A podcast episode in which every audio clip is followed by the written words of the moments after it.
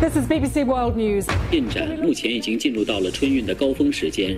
projet de renouvellement, de rassemblement. 重点地区细颗 뉴스 하이라이트 오늘은 글로벌 이슈 정리해 보겠습니다. 전주현 외신캐스터 나와 계세요. 안녕하세요. 네, 안녕하세요. 네, 사건 사고 소식부터 보겠습니다. 중국과 세네갈에서 교통사고로 사상자가 굉장히 많이 발생했네요. 네, 중국 남부 장시성에서는 어제 0시 49분쯤에 한 도로에서 대형 교통사고가 발생했습니다. 19명이 숨지고 20명이 부상을 입었는데요. 현지 매체들은 6, 70명의 주민들이 추모 노제를 지낸 뒤에 화장장으로 이동할 준비를 하고 있었는데 갑자기 화물차가 주민들을 향해 돌진해서 사고가 커졌다 이렇게 얘기를 하고 있습니다. 아, 추모 노제를 지내는 중에 지금 사고가 난 거예요. 그렇습니다. 그러니까 사람들이 많이 모여 있었겠죠. 음. 이 현지 주민들은 고인을 화장하기 전에 길가에 향을 피워놓고 추모하는 노제를 지내곤 하는데요. 이 중국 당국은 정확한 해당 지역에 안개가 짙게 끼어 있다면서 운전에 주의해달라 이렇게 당부를 했었습니다. 한편 아프리카 서부의 세네갈에서도 현지 시각으로 8일 새벽 3시 15분쯤에 중부 카프린을 지나는 일본 도로에서 버스 두 대가 충돌을 했습니다. 음. 최소 80, 아, 최소 38명이 사망하고 87명이 부상을 입었는데요.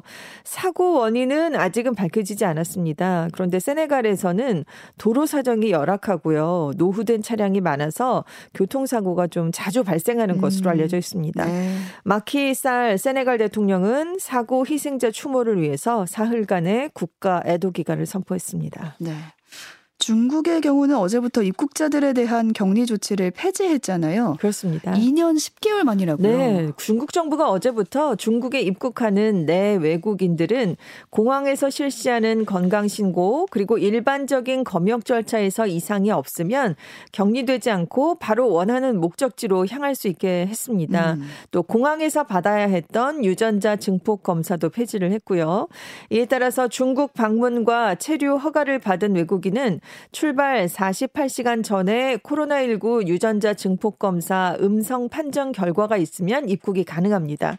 이 전까지는 출발지에 있었던 중국 대사관 아니면 영사관에서 건강 코드도 신청을 해야 됐는데 이제 이것도 발급받을 필요가 없어졌고요. 네.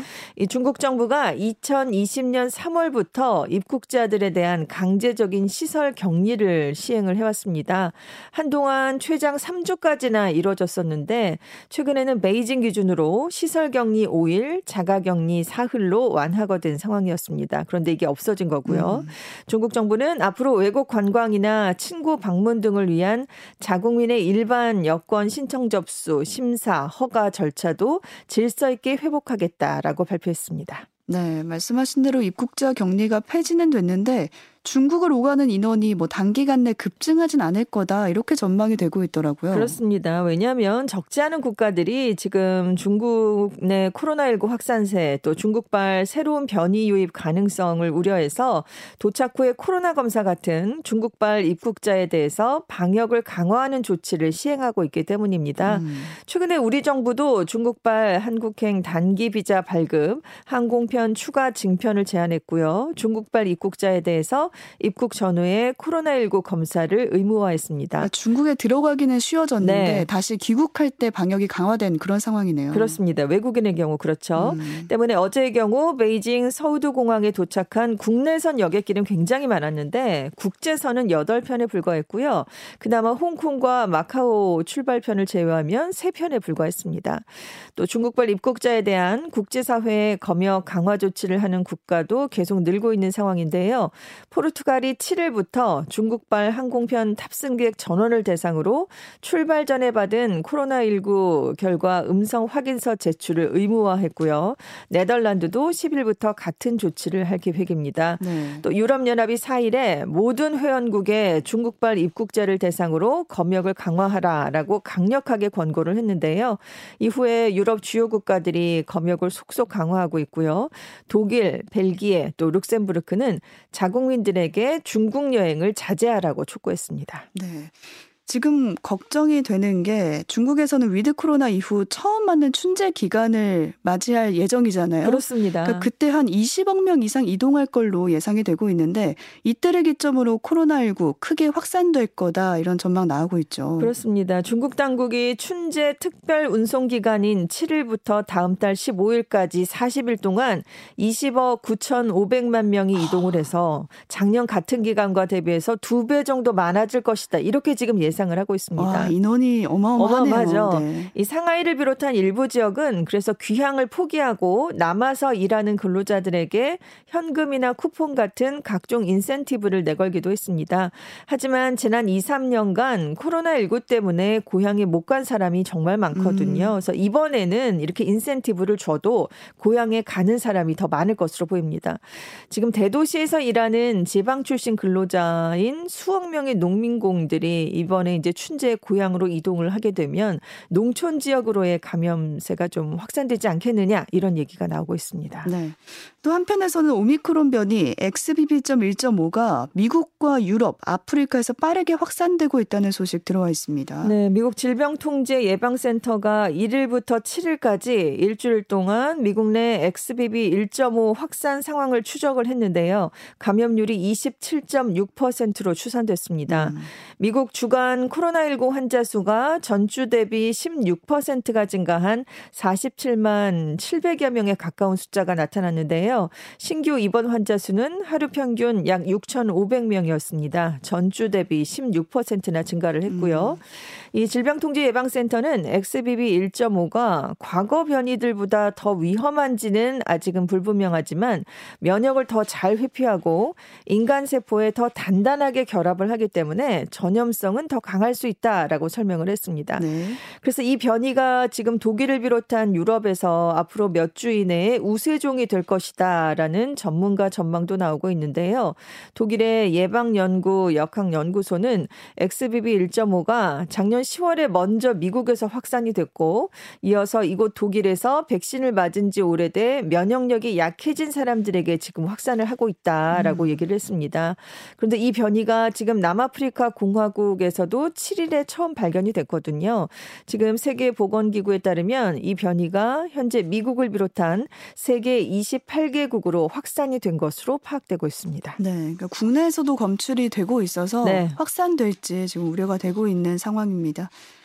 미국 하원이 15번의 투표 끝에 케빈 메카시 공화당 원내대표를 하원 의장으로 선출을 했는데요. 그러니까 무난히 될 줄 알았는데 쉽지 않았고 네. 이렇게 많이 투표를 한 거는 164년 만에 처음이라고요. 그렇습니다. 이런 걸 본 적이 아마 다들 네. 없으실 수밖에 없는데요. 현지 시각으로 7일 새벽에 무려 15번째 투표에서나 미국 대통령과 부통령에 이어서 권력 서열 3위인 미국 하원 의장이 결정이 됐습니다. 대체로 그냥 투표 한 번만 하면 결정이 음. 됐거든요. 그런데 이렇게 선출에 10번 이상 투표가 진행된 건 남북 전쟁 이전인 1859년 이후 164년 만 이고요. 또 9차 투표 끝에 의장을 선출한 1923년 이후 100년 만에 가장 많은 아. 투표가 이루어진 겁니다. 네. 이 메카시 의장은 2014년부터 공화당 원내대표를 맡아왔어요. 그래서 이번에도 그냥 무난하게 의장이 되겠지라고 다들 예상을 음. 했었습니다. 또 더군다나 작년 중간 선거에서 공화당이 222석을 얻어서 이미 다수당이 됐기 때문에 이변은 없을 것이다 이렇게 예상이 됐거든요. 하지만 당내 강경파 의원 모임인 프리덤 코커스 소속 20명 의원들이 이 메카시 의원이 민주당에 덜 강경하다라면서 따로 후보를 냈습니다. 어. 그래서 메카시 의원을 지지하지 않으면서 이 메카시 의원이 과반 이상 표를 확보하지 못해서 계속 투표가 길어진 건데요. 지금 미국 하원이 한 석이 공석이어서 총 435석입니다. 그래서 과반을 차지하려면 218표를 얻어야 되는데요. 공화당 의원 중 5명만 이탈을 해도 과반을 확보할 수가 없는 거예요. 음. 근데 그때 20명이나 반란 표가 나왔으니까요. 그래서 메카시 하원 의장이 15번째 투표에서도 216표밖에 얻지 못했지만 아무도 선택하지 않고 투표를 보류하겠다라고 한 공화당 의원이 6명이 되면서 선출에 필요한 표가 216표로 내려가서 결국 하원 의장에 당선이 됐습니다. 야, 이번에 15번 만에 된 것도 간신히 된 거네요. 네, 그렇습니다. 네. 만약 앞으로 이렇게 공화당 내 강경파의 목소리가 커진다면 메카시 의장이 의장 자리에서도 좀 어려움을 겪을 거다 이런 전망 나오고 있어요. 네, 일단 메카시 의장은 선출이 된 뒤에 중국 문제 대응, 연방 정부 부채 해결 이것을 우선 과제로 거론했습니다. 또 공화당이 하원의 다수당을 되찾은 만큼 바이든 행정부의 각종 정책에 대한 조사 또 감독 권한을 발동해서 공세 수위를 좀 높이겠다 이렇게 예고를 했는데요. 문제는 메카시 의장의 리더 리더십이 의장 선출 과정에서 지금 많이 타격을 입었다는 음. 겁니다. 그러니까 당내 분열이 이미 극심하다라는 걸 다들 알게 됐기 때문인데요. 특히 반란표를 주도한 공화당 초강경파 모임인 프리덤 코커스에게 주도권이 오히려 넘어간 듯한 모습을 보인 건 임기 내내 메카시 의장의 약점이 될 수밖에 없습니다. 네. 실제로 메카시 의장이 당선되기 위해서 강경파들의 여러 요구들을 수용을 해줬어요. 특히 하원 의장 해임 결의안 제출 기준을 의원 한 명으로 완화했습니다. 그래서 메카시 의장이 앞으로 예산안, 입법 처리, 투기 운영 등의 과정에서 강경파의 여론을 의식하지 않을 수가 없게 됐습니다. 음. 그리고 민주당이 이제 다수당인 상원에서는 민주당이 지지하고 있는 인프라법, 반도체 과학법, 총기 규제법에 지금 메카시 하원 의장이 다 반대를 하고 있거든요. 그래서 앞으로 상하원 간 갈등도 높아질 수 있습니다. 네, 되고 나서도 갈 길이 머네요. 하네요. 네. 네. 또 러시아가 정교회 성탄절을 맞아서 36시간 휴전을 제안했는데요. 그 사이에도 우크라이나에 대한 공격이 계속 이어졌다고요. 그렇습니다. 푸틴 러시아 대통령이 정교회 성탄절인 1월 7일을 앞두고 6일 정오부터 7일까지 36시간 동안 휴전을 선언했습니다. 하지만 실제로는 우크라이나 동부 격전지인 도네츠크, 헤르손, 자포리자 등에서 공격이 계속 이어졌는데요. 특히 치열한 공방이 이루어지고 있는 동부 돈바스 지역의 요충지인 바흐무트 인근에 있는 15개 이상 마을이 러시아군의 포격 피해를 좀 크게 입은 것으로 음. 전해졌습니다. 그래서 사실 우크라이나 시민들은 러시아에서 휴전 선언이 나왔으니까 약간 휴전이 되겠지라고 믿고 있다가 음. 이렇게 좀 적지 않은 피해를 입은 건데요. 바흐무트에서 식수와 난방, 의약품 등을 제공하는 한 자원봉사자는 러시아군의 공격으로 한 명이 죽고 네 명이 다쳤다라면서 주로 자원봉사자들이 부상을 입었다라고 설명했습니다. 네.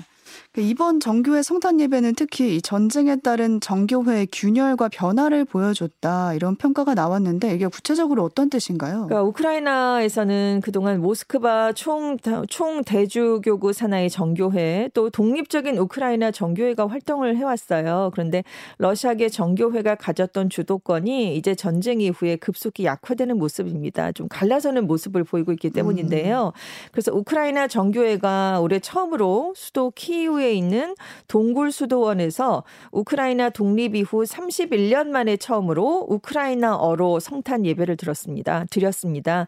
이곳은 그동안 러시아계 정교회가 임대를 해서 사용을 해왔거든요. 어. 근데 전쟁 이후에 우크라이나 정부가 임대 계약 연장을 거부했습니다.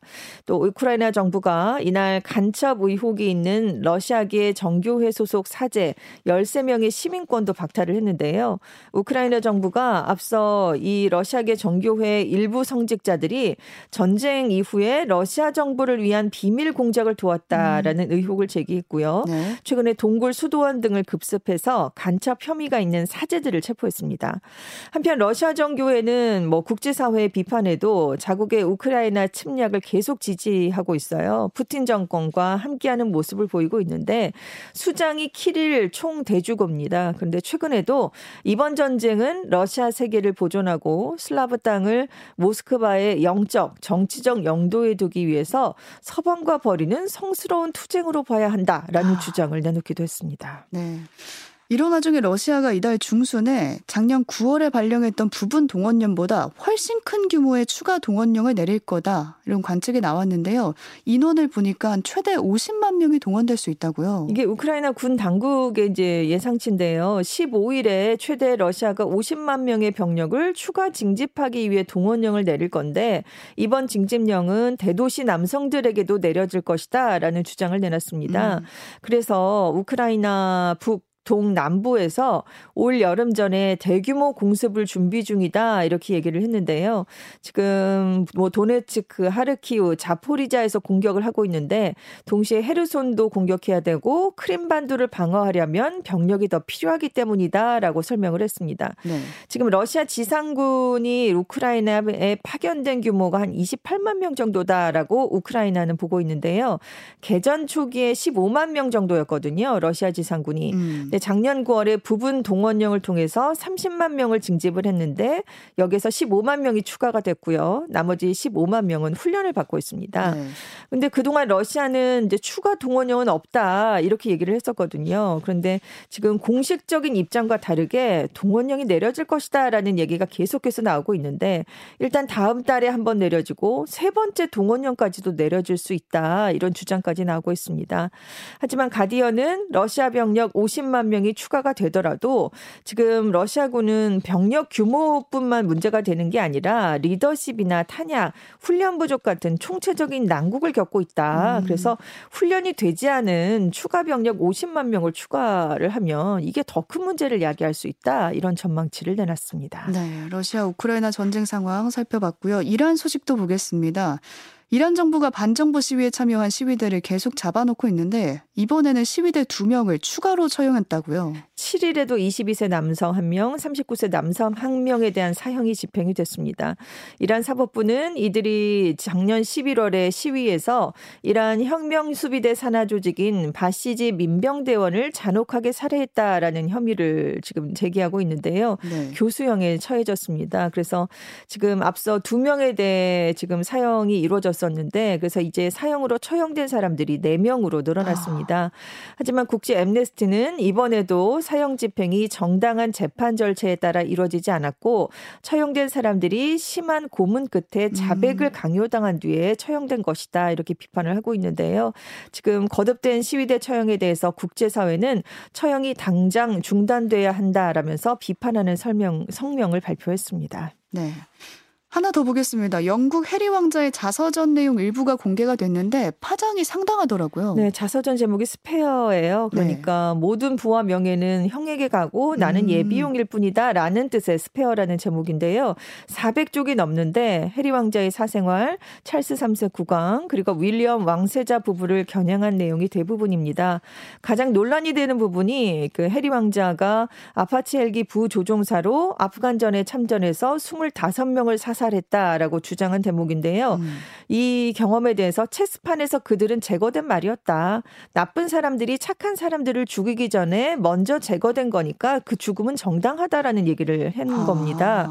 근데 지금 아프간 사령관을 지낸 리처드 캠프 전 대령은 이건 탈레반 전사를 인간 이하의 존재로 봤다라는 식으로 표현을 한 건데 그건 문제다. 영국군은 그렇게 훈련을 하지 않는다.